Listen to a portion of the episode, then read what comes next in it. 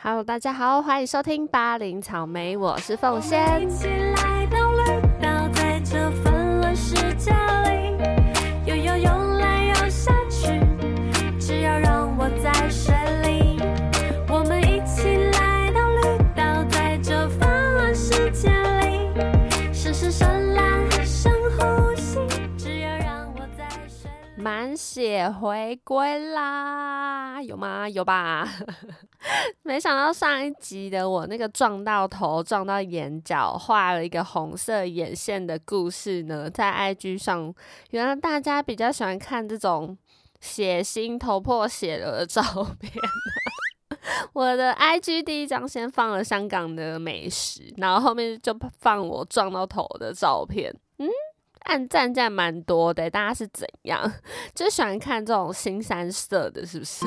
被养坏了，被台湾的媒体养坏。嗯，汤哦，好，这集呢，其实我一直本来很想要录大嘻哈时代的冠军赛，但是我一直都还没看完，因为我一直把它当成一个很神圣的节目，我很想要坐下来用耳机好好的听每一首歌曲，然后看每一个评论。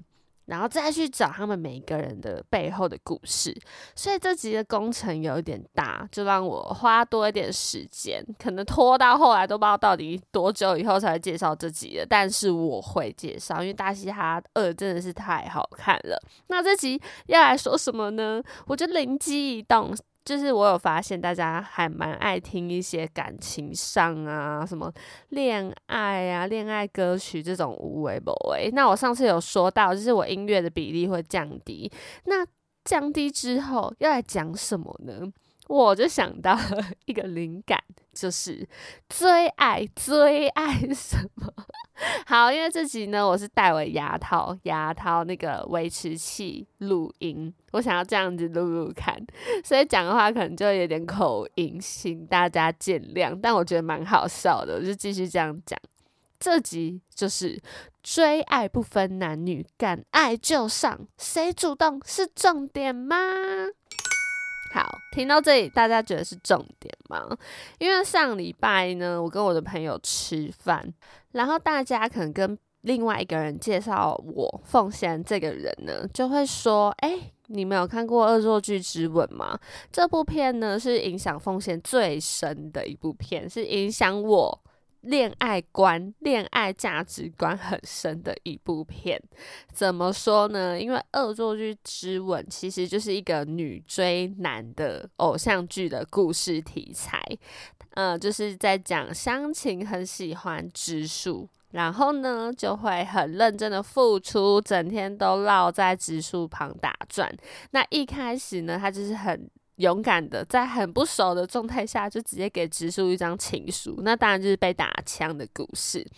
那我小时候呢，真的好爱看这部片，我也不知道为什么，就是就很可爱啊。这部片就很经典，不用我说吧。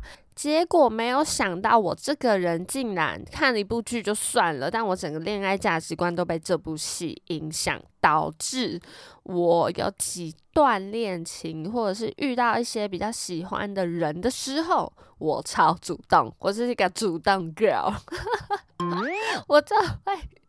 就是觉得啊，不是啊，谁喜欢谁？为什么一定要男追女，女追男不行吗？那整个这个价值观烙印在我脑海里。好，如果有没看过《恶作剧之吻》的朋友们、美粉们，我来前前情提要一下，她就是湘琴是一个 IQ 非常低落的女子，然后从高中入学的时候呢，就看到 IQ 两百的江直树在台上演讲，那个帅气的脸庞跟非常顺畅的谈吐呢，他就对他一见钟情。那江直树在学校就是一个风云人物，就是又聪明又高又帅又会运动，所以呢，就是所有女生都爱江直树。但是呢，袁湘琴就是一个很笨的女生。但是没有想到，她还是鼓起勇气写了一封情书，在桥上要给迎面而来的江直树。那江直树呢，当然就是直接走过去，他连看都不看他一眼，然后就湘琴就这么被打枪了。但是湘琴并没有放弃，因缘际会下呢，她住进了江直树的家里面。我只能说，人家说近水楼台先得月就是这样。他呢就跟江直树有很密切的联络以及相处，久而久之就是一个非常励志的故事。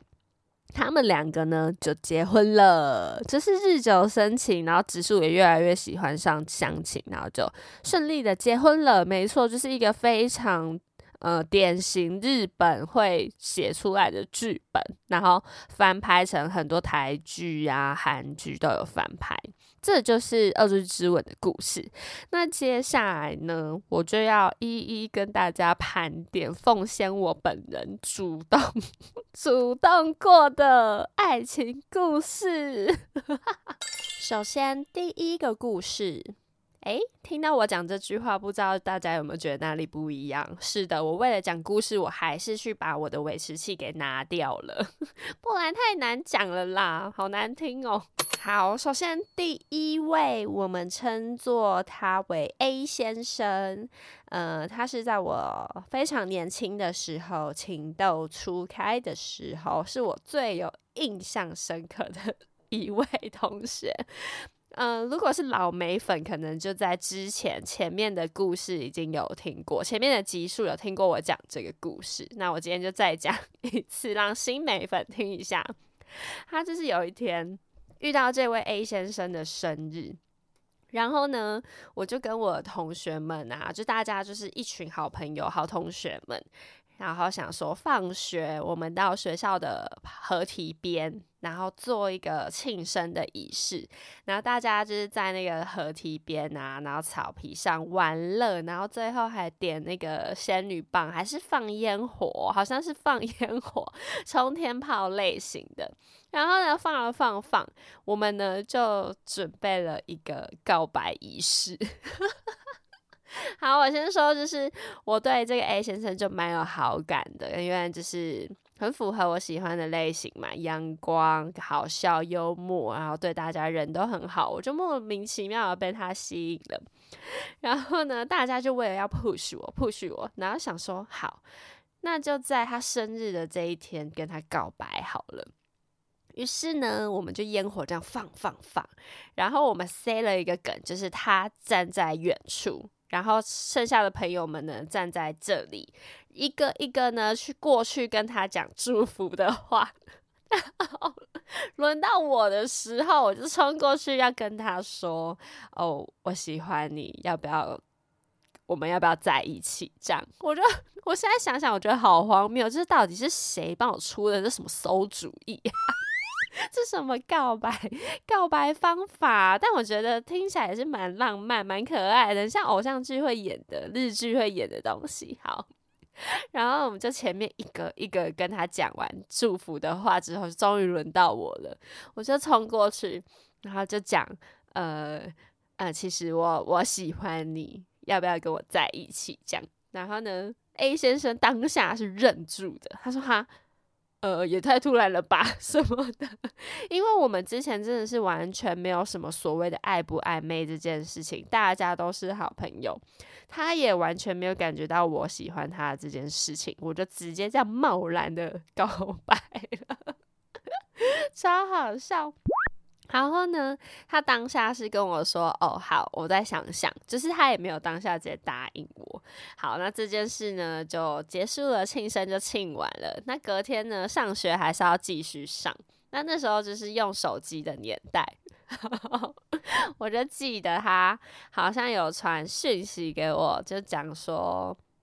你想吃什么？哎，你喜欢喝什么东西？还是你喜欢吃什么蛋糕之类的哦？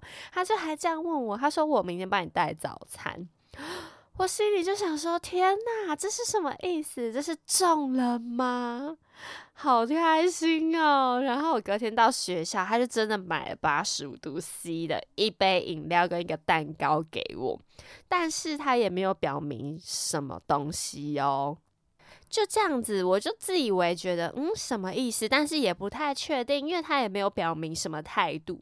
就这样到了再隔一天，他跟我说，呃，应该就是他没有很明确的拒绝，但他的意思就是，哦，你谢谢你的告白，这样子，那我们还是继续当好朋友。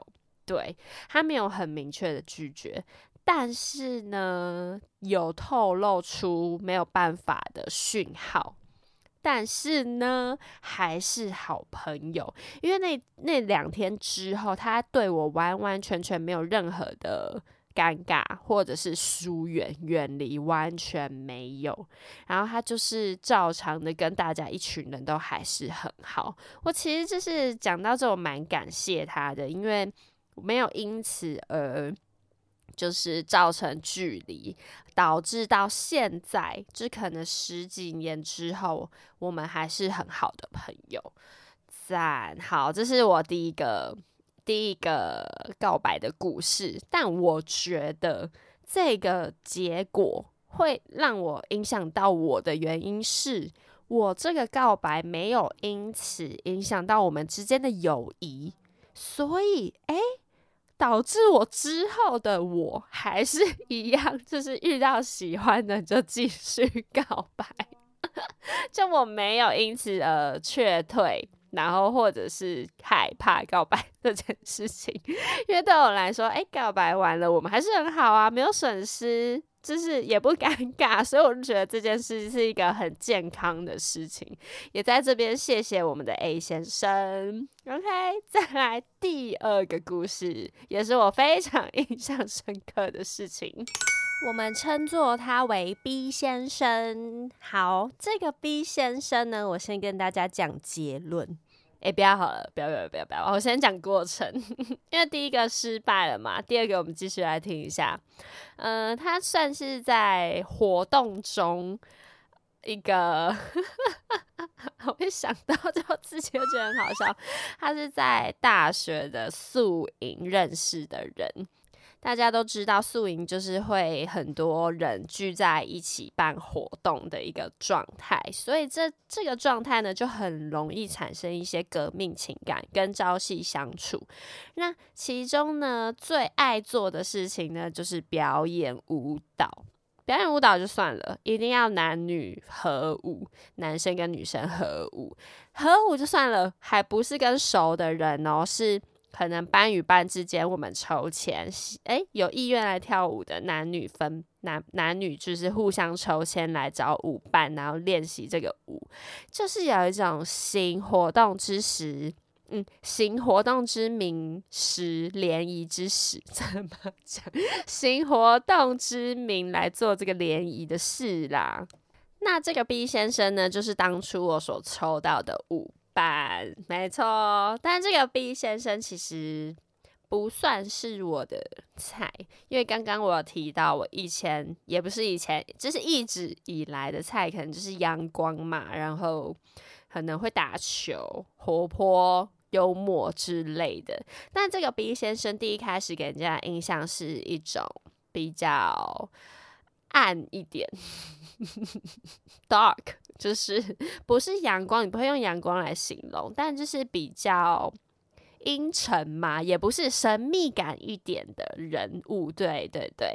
但是有一点吸引到我的，就是他很会跳舞。他本身是一个 big boy，对，是跳地板动作的。那我自己虽然是说喜欢打球，但我觉得我应该是只要有一个运动专项，我就会觉得很有吸引力。然后那个时候，因为我本身有点肢体障碍。他就是算是带着我可以练这个舞蹈的人，我就对他产生了一种崇拜感。哇！我现在想想，我自己真的是恋爱脑诶，真是是喜欢，就是喜欢，完全是凭一个感觉。我就觉得我好像这个人，我这个人蛮容易被追的。哎，这个也导致我伤痕累累呀。没事没事，好，所以呢，在这个非常密集的练舞过程中，我跟他就是朝夕相处，然后看他就是跳舞的样子很帅啊，然后因为地板动作，然后在跳舞的过程又一定会有点肢体接触，久而久之呢，我就越来越在意他。那除了跳舞之外，我们在宿营这个活动上其实就没有太多的接触了。然后呢，就一直这样子练舞，练到办活动，办下去之后，活动就快要结束了。我那时候就跟我朋友讲说，怎么办？活动结束之后，好像就没有再有什么机会可以这样子联络，然后也没有什么什么理由再去接触对方。我是不是应该要好好的把握一下？没错。我又要来行这个告白的仪式，好，但是呢，这个仪式跟上一个 A 先生的有点不太一样。上一个是有紧密、精密的安排好流程，但是这个呢是在我们的宿营结束后庆功宴。我记得我们是吃那种很便宜呀，在大学附近的一个烧烤店，然后大家那种喝酒喝到饱的畅饮店。那时候呢，大家基本上一定就是互灌嘛，互灌那种五百毫升的啤酒杯啊，一直喝一直喝。那个时候其实，在呃我们班与班之间，整个已经流传开来，就是。凤仙喜欢 B 先生这件事了，但我这本人我也是没差，我就是坦荡荡，我喜欢就是喜欢嘛。那我敢跟别人讲，我就不怕他传出去啊，对不对？就给你们讲嘛，就让你们观察。那我就是喜欢，所以那时候其实已经有很多人都在调侃我说：“哎，你跟 B 怎么样啊？是什么什么的？”就是已经会开始讲一堆无为不为，然后呃，我可能被灌一灌，就几杯黄汤下肚壮胆。我有点晕哦，然后我就跟我旁边的朋友聊聊聊，越聊越不对，越聊越觉得怎么办？冲了啦，冲了，好不好？冲了就冲了。好，我就带着一点酒意，有点微醺微醺的感觉呢，就走过去跟 B 先生说：“哎，我有一件事想要跟你说，你出来一下。”我还要把他拉出来，我还不是在当面，就是当下直接跟他讲。好，我就说我在外面等你，你出来。然后我就醉醺醺的走到门口等他。诶，他真的出来了。好，我就跟他说：“你应该知道我要跟你讲什么吧？我喜欢你。”对，哎，要不要要不要在一起？这样我又来了，而且我还是趁着酒意的时候讲这段话。然后他当下一样，跟 A 先生一样，就是认住。但我相信他一定有有心理准备了啦，因为已经被传开了。他一样就是跟我说，给他几天时间想想。OK，我其实觉得这都蛮好的，就是毕竟。我就是凭着一股冲动嘛，那他能理性的好好想想，当然是一件好事。OK，结果呢，这件这个晚上呢就结束了，然后他有载我到，就是去做捷运，然后回家。哎，好像还不错哦。结果隔天没没有消息，好像在隔天也没有消息。但是我们这中间是有一些密切的联络，就觉得好像跟上一段不太一样哦。那刚好宿营结束，好像遇到了国庆日，我记得。然后那个时候，因为宿营刚结束，大家感情其实都蛮紧密的，就想说，哎，国庆日大家约出来去野餐玩一下。然后当然他也有去，我们就去了。嗯，然后那时候就去，我记得是宝藏岩嘛，好像是。然后在那个时候，我们就大家很开心的吃饭聊天。结果呢，晚上没有直接回家，他就约我去台大校园附近走走，走一走，走一走，就觉得来了来了，这就是单独的时候。我们我好印象深刻，就是去那个什么醉月湖那个附近晃啊晃，聊一下天，聊一下天。他就跟我说。好，呃，我们可以在一起，对，然后呢，就把我的手牵起来了。呃，没错，对于 B 先生的这一段呢，是我直接成功，就是真的有在一起。然后等于我们在一起的第一天就是国庆日，就是十月十号。那很好笑的是，除了我们以外，还有其他，我记得有两三对哦，也都刚好在国庆日的这一天。他们也是因为宿营而在一起，我就觉得实在是太妙了。甚至有一对，就是从那个时候在一起到现在要结婚，步入礼堂。你说厉不厉害？那当然不是我，但也就是度过了一个美好的大学的恋情，我觉得蛮有趣的。那自己也现在想想也不会后悔当初的的冲动，还怎么样啊？我觉得这就是一个过程，这就是我第二个告白故事。好，再来第三段，也是最后一段。其实中间就还是有一些小插曲的人物出现，但我觉得没什么，我就不说了。那第三段呢，我们称他为 C 先生。我真的觉得好荒谬哦！这个 C 先生呢，是跟我认识可能。一年多的朋友，球友打球认识的，然后呢，但是我跟他，我就一直对他就是处在一个好朋友的状态，然后也觉得不会想说要进一步干嘛干嘛，但就是因缘际会下，我们可能就是打球啊，然后出去玩，因为共同朋友也很多，所以就越来越好，越来越好。哎，就是不知道为什么一个契机下，我们开始有了私下的联络。那联络联络到后来，就会自己约出去嘛。这个时候就发现约出去就是有一点暧昧的情愫了。但是呢，我在那个时候还是一直觉得不太可能，不太可能。可能也是因为我觉得 C 先生就是一个人人好的人，他就是。不管跟谁都可以这么好，所以我就不把他放在一个可以考虑的对象之中。我觉得这样也可能比较长久，就是当朋友也比较长久。但是没有想到，到后来就是越来越觉得怎么越来越紧密，越来越密切，我就觉得是事件不太对，我就整个仔细的思考了一下。那个时候，我就有认真的思考了一下，说如果我跟他真的有发展，会是什么样的情况啊？未来会是长怎么样啊？真的会长久吗？毕竟我也老大不小了，这样。好，听到这里有没有发现凤仙长大了？就是不再是以前那种靠感觉就是可以乱冲的 女生了。然后呢，同时对方就是 C 先生他自己好像也有感觉到不太一样的状态。这个时候我们是已经认识了一年多了，对。然后我就觉得他有在意图透露出一些，哎，我们之间是不是有点？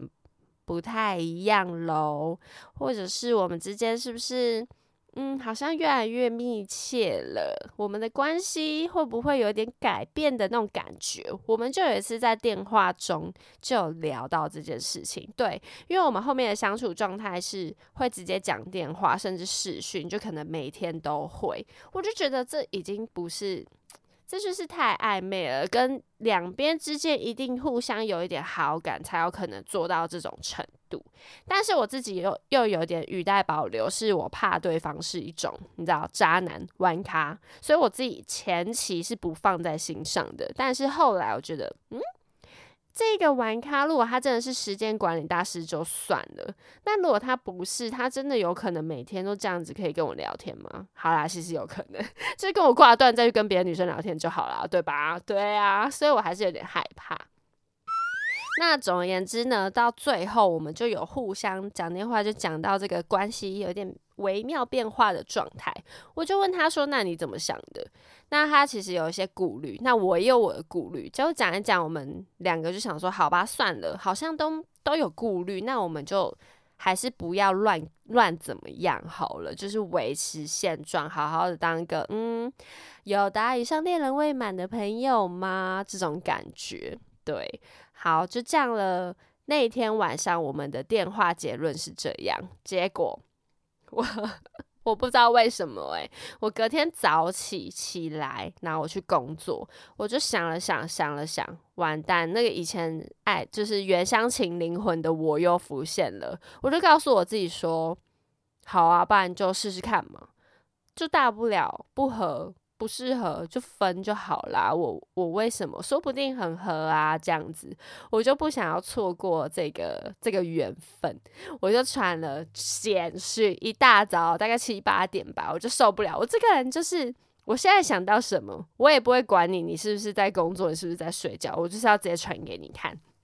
然后呢，我就传说，好啦，敢不敢就在一起试试看没？这样。我就说，大不了真的不适合，真的在闹，我们就分啊，这样。然后过了很久之后呢，他就回我说，好像可哦，我就傻眼。然后就因为这样子，还，哦，好像可哦，好，那我们就在一起了。结果还是是我告白的啊、就结果还是是我本人告白，我就直接说，你敢不敢啦？敢不敢？好不好？你敢不敢 承认我爱上你的坏？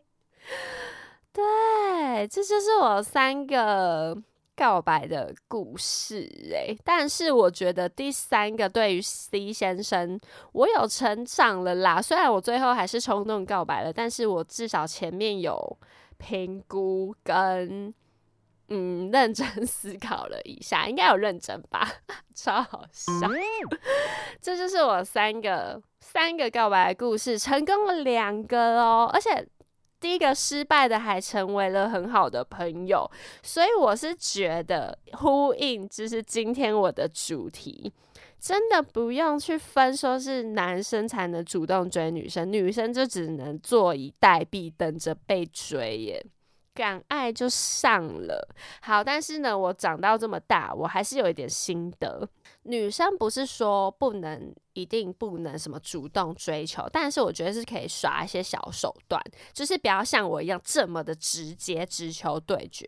我觉得是要先培养一下中间的一些暧昧情愫，然后吊一下，吊一下，吊一下，然后再如果你觉得对方真的是很木头，你再直球对决。但是如果对方被你这样吊一下，吊一下，吊一下，说不定他自己就会送上门来了。对我觉得我以前就是真的是还没暧昧，然后也都还没太多接触，然后自己单方面喜欢对方，我就直球了。就是很一半一半都靠运气啦，对。但如果你后面是有一点技巧的话，是可以你知道愿者上钩的、哦，连饵都不用扣呢。我觉得之后我们再来讨论一下女生要怎么用钓的方式。哎、没有啦，不要这么心急。但这是一些小手段、小方法，就可以让男生嗯离你越来越近。为什么我讲的好像把自己讲的像什么恋爱大师？但其实我完全不是，我就是一个直脑筋、直直球对决的女生。好，听完了我这三个主动追爱的故事，希望能能怎么样鼓励到大家吗？这其实也还好啦，但我觉得蛮有趣、蛮荒唐的。如果大家自己有什么主动追求的故事，欢迎来 IG 跟我私讯跟我分享，或者是感情上，因为我自己觉得我真的是听到很多故事，然后自己也经历过很多一些无谓不谓，我觉得大家有什么感情上的纠葛，欢迎来跟我跟我抒发，看我有什么建议可以提供给大家，也让我有个题材可以做一集，好不好？那就是希望大家都能遇到。呃，很不错的对象，然后自己也喜欢享受爱人以及被爱的过程，这很重要，好不好？那这集呢就到这里。如果喜欢巴林草莓的话，欢迎追踪我的 IG，然后也订阅任何的频道，巴林草莓 Podcast 的频道就不限于 KKBOX，好吗？我要跟他脱离了没有？然后呢，如果喜欢我的分享，也欢迎抖内奉献。那巴林草莓，我们就下次见喽，拜拜。